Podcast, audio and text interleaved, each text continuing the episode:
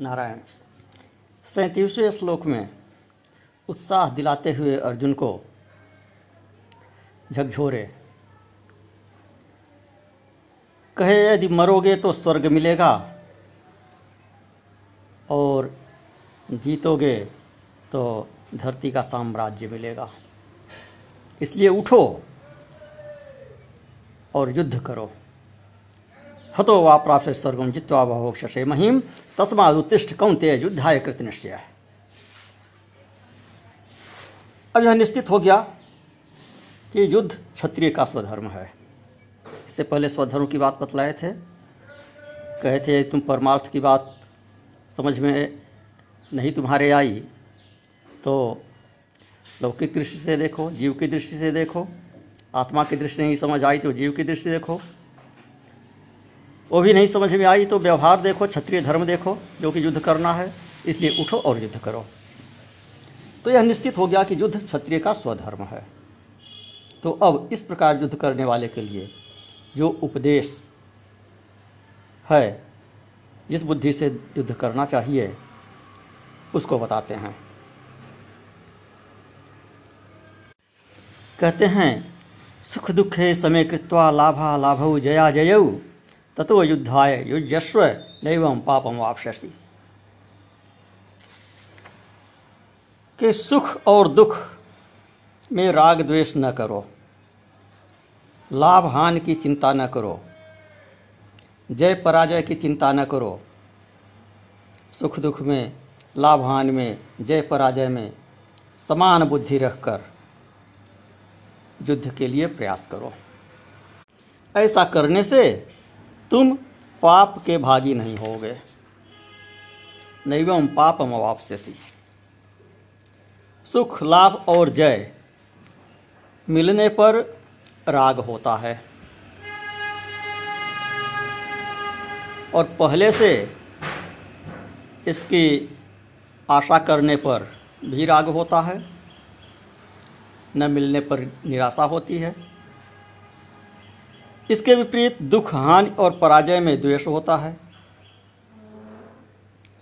तो साधक को दोनों ही दशा में सम रहना चाहिए। अर्थात राग द्वेष नहीं करना चाहिए। जब वह राग द्वेष नहीं करेगा, फलाशक्ति नहीं रखेगा तो वह पाप का भागी नहीं होगा। वस्तुतः भगवान श्री कृष्ण अर्जुन को युद्ध करने का उपदेश नहीं कर रहे हैं। यह उपदेश तो प्रसंगवश है। उसको केवल क्षत्रिय धर्म का स्मरण करा रहे हैं। युद्ध के लिए तो वह पहले से उपस्थित ही था। और यह भी ध्यान देने योग्य है कि यह उपदेश अर्जुन को हो रहा है, क्योंकि युद्ध क्षेत्र में स्थित है। क्षत्रिय के लिए यह उपदेश हो रहा है, सब के लिए नहीं हो रहा है। तो यह विशेष धर्म का प्रसंग चल रहा है। अब समत्व बुद्धि कब होगी?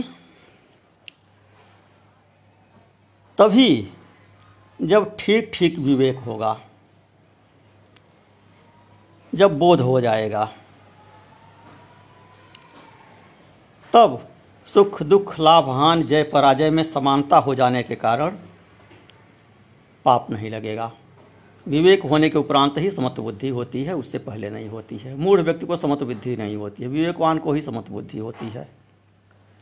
तो वास्तविक समदृष्टि विवेकवान अर्थात बोधवान को ही होती है। और एक प्रश्न होता है यहाँ पर। वेदांत की दृष्टि से ब्रह्म ज्ञान की दृष्टि से कि समदृष्टि और ब्रह्म दृष्टि में क्या अंतर है? तो सामान्यतया तो समदृष्टि और ब्रह्म दृष्टि एक ही बात है। किंतु इतना अंतर कर सकते हैं कि समदृष्टि में क्रिया रहती है। क्योंकि ऐसी दृष्टि रखकर ही व्यवहार किया जाता है। और ब्रह्म दृष्टि में क्रिया नहीं रहती है। ब्रह्म दृष्टि में द्वैत ही नहीं रहता है तो व्यवहार कैसे होगा? तो समत्व बुद्धि की आवश्यकता कहाँ होगी? समत्व और असमत्व तो वहाँ पर होगा जहाँ द्वैत होगा। और ब्रह्म दृष्टि में जहाँ द्वैत ही नहीं है तो वहाँ समत्व शब्द ही निरर्थक हो जाएगा। और व्यवहार में भी समत्व का बहुत अनर्थ लोग करते हैं। शास्त्र में भी और आधुनिक कानून में भी। समत्व का यह मतलब नहीं है कि सभी एक समान व्यवहार के योग्य हैं। समत्व का वास्तविक अर्थ यह है, यथा योग्य व्यवहार। यथा योग्य, इसका अर्थ नहीं करेंगे। तो समत्व बुद्धि तो आपके घर परिवार में भी नहीं रह सकती है। माता के साथ आपका दूसरा व्यवहार होता है, पिता के साथ दूसरा व्यवहार होता है, भाई के साथ दूसरा व्यवहार होता है, बहन के साथ दूसरा व्यवहार होता है, पत्नी के साथ दूसरा व्यवहार होता है। समत्व बुद्धि करके क्या एक ही व्यवहार कर सकते हैं? इसी प्रकार संवैधानिक कानून में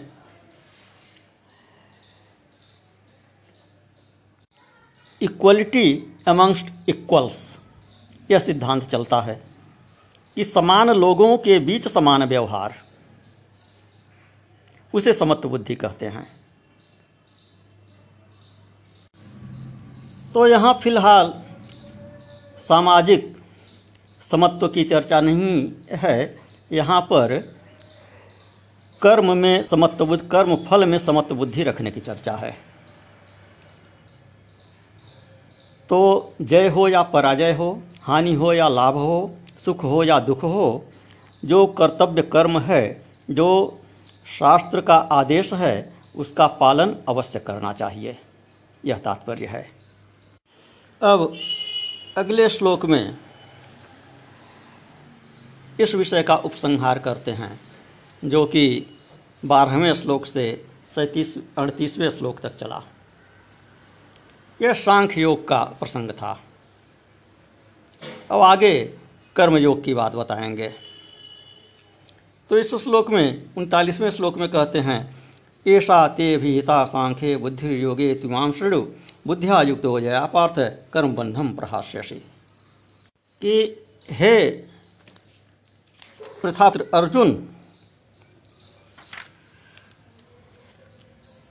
यह जो अब तक तुमको बताया यह सांख्य योग के अनुसार बताया। सांख्य के अनुसार यह बुद्धि थी। अब इसी बुद्धि को कर्मयोग के विषय में भी सुनो। इसी बात को कर्मयोग के अनुसार समझो। इस बुद्धि से युक्त होकर तुम कर्म बंधन से छूट जाओगे। तो इस श्लोक का शब्दशः अभिप्राय तो यही है कि निष्काम कर्मयोग और ज्ञान योग इन दोनों से संसार बंधन छूट जाएगा। किंतु यहाँ शास्त्र में सामंजस्य बिठाना पड़ेगा। यदि यह अर्थ लगा लेंगे कि केवल कर्म योग से मोक्ष प्राप्त हो जाएगा तो फिर तृतीय ज्ञानान्न मुक्ति। ज्ञानादेव तो कैवल्यम इत्यादि जो श्रुति वाक्य हैं उपनिषद वाक्य हैं, वे सब निरर्थक हो जाएँगे। तो इसलिए निष्काम कर्म को ज्ञान का साधन मानना अपेक्षित है। निष्काम कर्म के द्वारा अंतकरण की शुद्धि होती है। अंतकरण की शुद्धि होने के उपरांत ज्ञान होता है और ज्ञान से मोक्ष होता है। निष्काम कर्म और उपासना से पापों का क्षय होता है। फिर वैराग्य होता है, फिर जिज्ञासा होती है, फिर ज्ञान होता है, फिर मुक्ति होती है। यही शास्त्र का सिद्धांत है। अज्ञान की निवृत्त ज्ञान से ही होगी और ज्ञान शुद्ध अंतकरण में ही होगा और अंतकरण की शुद्धि निष्काम उपासना से ही होगी। तो निष्काम कर्म से ही कर्म बंधन की निवृत्ति होती है। सकाम कर्म से नहीं। सकाम कर्म तो कीचड़ है। निष्काम कर्म निर्मल जल है। तो कीचड़ से कीचड़ नहीं धुलता है। स्वच्छ जल से कीचड़ धुलता है। तो निष्काम कर्म स्वच्छ जल है, उससे पाप धुलेंगे कलमश का नाश होगा। और सकाम कर्म करेंगे तो पहले से ही कलमश है, पहले से ही जो कीचड़ है, कीचड़ में और कीचड़ मिलाएँगे।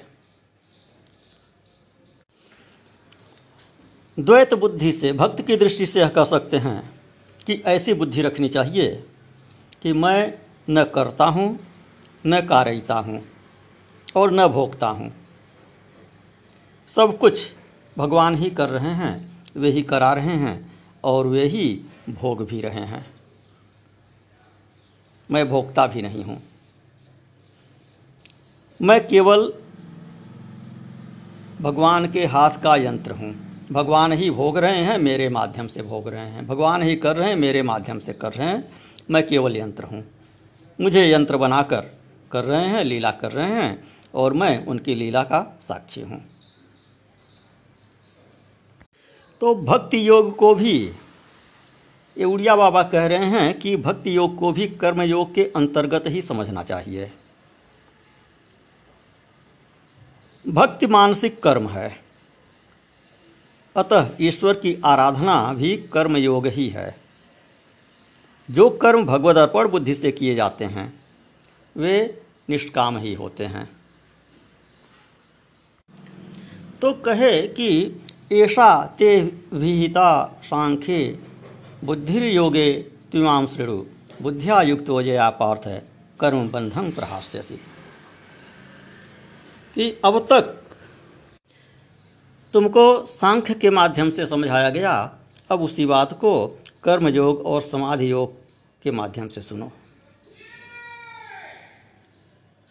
यहाँ बुद्धि शब्द का अर्थ अंतकरण से नहीं है। अंतकरण की जो चार वृत्तियाँ हैं, मन, बुद्धि, चित्त, अहंकार, उससे यहाँ अर्थ नहीं है। यहाँ बुद्धि शब्द का अर्थ ज्ञान से है। बुद्धि योग का अर्थ यहाँ ज्ञान योग से है। सांख्य क्या है? सम्यक ख्यायते निरुपाधिकत्वेन प्रकाश्यते वस्तुतत्वमनया इति संख्या सम्यक ज्ञानम तेन तात्पर्य परिसमाप्तितया प्रतिपाद्यते। यह स सांख्य। औपनिषद पुरुष। तस्मिन बुद्धि तन्मात्र विषय ज्ञानम। संक्षेप में यह है कि औपनिषद पुरुष का सम्यक रूप से प्रतिपादन जिसके द्वारा हो सके, उस ज्ञान को सांख्य कहते हैं। सांख्य का एक अर्थ संख्या से भी होता है कि 25 तत्वों का प्रतिपादन सांख्य योग में कपिल मुनि द्वारा किया गया है। तो इस कारण उसे सांख्य योग कहते हैं। इस निष्काम कर्म योग में क्रम का नाश नहीं होता, अर्थात पूरा या विधिपूर्वक न करने पर प्रत्यवाय नहीं होता। अतः इसका थोड़ा सा भी आचरण महान भय से रक्षा कर लेता है। नेहाभिक्रमनाशोस्ति प्रत्यवायो न विद्यते स्वल्पमप्य धर्म धर्मस्य त्रायते महतो भयात। इसी बात को हम बार बार कहते हैं। आप लोगों में से बहुत से लोग पूछते हैं विधि विधान के बारे में, कर्मकांड के बारे में पूजा अनुष्ठान की प्रक्रिया के बारे में।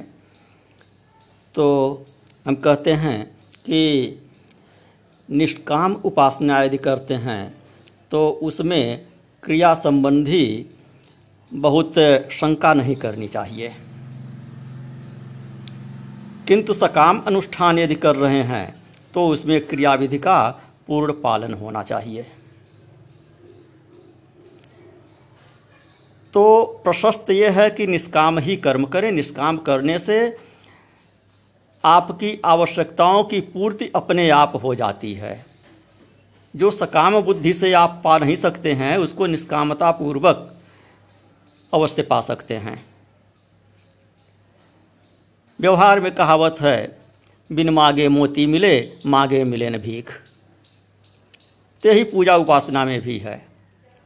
निष्काम बुद्धि से भगवान की उपासना करिए, पूजा करिए, उसमें क्रिया विधि की कोई कमी रह जाएगी, त्रुटि रह जाएगी तो वह क्षम्य है। और जो आपकी कामना हो सकती है, उसकी भी पूर्ति उसमें हो जाएगी। जैसे निष्काम सेवा करने वाले सेवक का ध्यान स्वामी रखता है। जो मजदूरी तय करके सेवा करता है, उसकी तो सेवा किया, मजदूरी दिए, किनारे किए। लेकिन जो निष्काम सेवा करता है, उसको स्वामी और भी बहुत कुछ दे देता है। तो निष्काम कर्म की एक और बड़ी विशेषता है, वो यह है कि यह नष्ट नहीं होता। जहाँ किए हैं, यदि छूट गया तो फिर दोबारा आरंभ करेंगे तो वहाँ से आगे ही बढ़ेंगे। इसमें प्रत्यवाय नहीं होता है। उल्टी गति नहीं होती है। सकाम कर्म में उल्टी गति होती है। सकाम कर्म अधूरा छूट गया तो उसका विपरीत परिणाम भी मिल सकता है। निष्काम कर्म में अधूरा छूट गया तो कोई विपरीत परिणाम नहीं मिलेगा। मंत्रोच्चारण इत्यादि में अशुद्धि हो जाने पे निष्काम कर्म में कोई हानि नहीं होती। किंतु सकाम कर्म में मंत्र का गलत उच्चारण हुआ। सामग्रियों की पूर्ति नहीं हुई, विधि विधान की पूर्ति नहीं हुई तो उसका फल नहीं मिलेगा। अथवा विपरीत फल भी मिल सकता है। और निष्काम कर्म योग का थोड़ा सा भी अनुष्ठान, जन्म, मरण इत्यादि रूप संसार के जो महान भय हैं, उनसे रक्षा कर देता है। क्योंकि ज्ञान की ओर यह प्रेरित करता है। ज्ञान मार्ग में आप कुछ कदम बढ़ चुके हैं, यदि निष्काम कर्म कर रहे हैं तो। छूट गया तो पुनः आरंभ करेंगे। जितना कर दिए हैं, वहाँ से आगे बढ़ेंगे। और ज्ञान की तरफ़ ही आगे बढ़ेंगे, निष्कामता में ही आगे बढ़ेंगे। इसलिए कहा कि यहाँ प्रत्यवाय नहीं होता है। नेहा नेहा विक्रम नाशोस्ती प्रत्यवायो न विद्यते। स्वल्पमप्यस्य धर्म से त्रायते महत्व हयात। इस काम रूप धर्म का स्वल्प भी पालन महान भय से रक्षा करता है।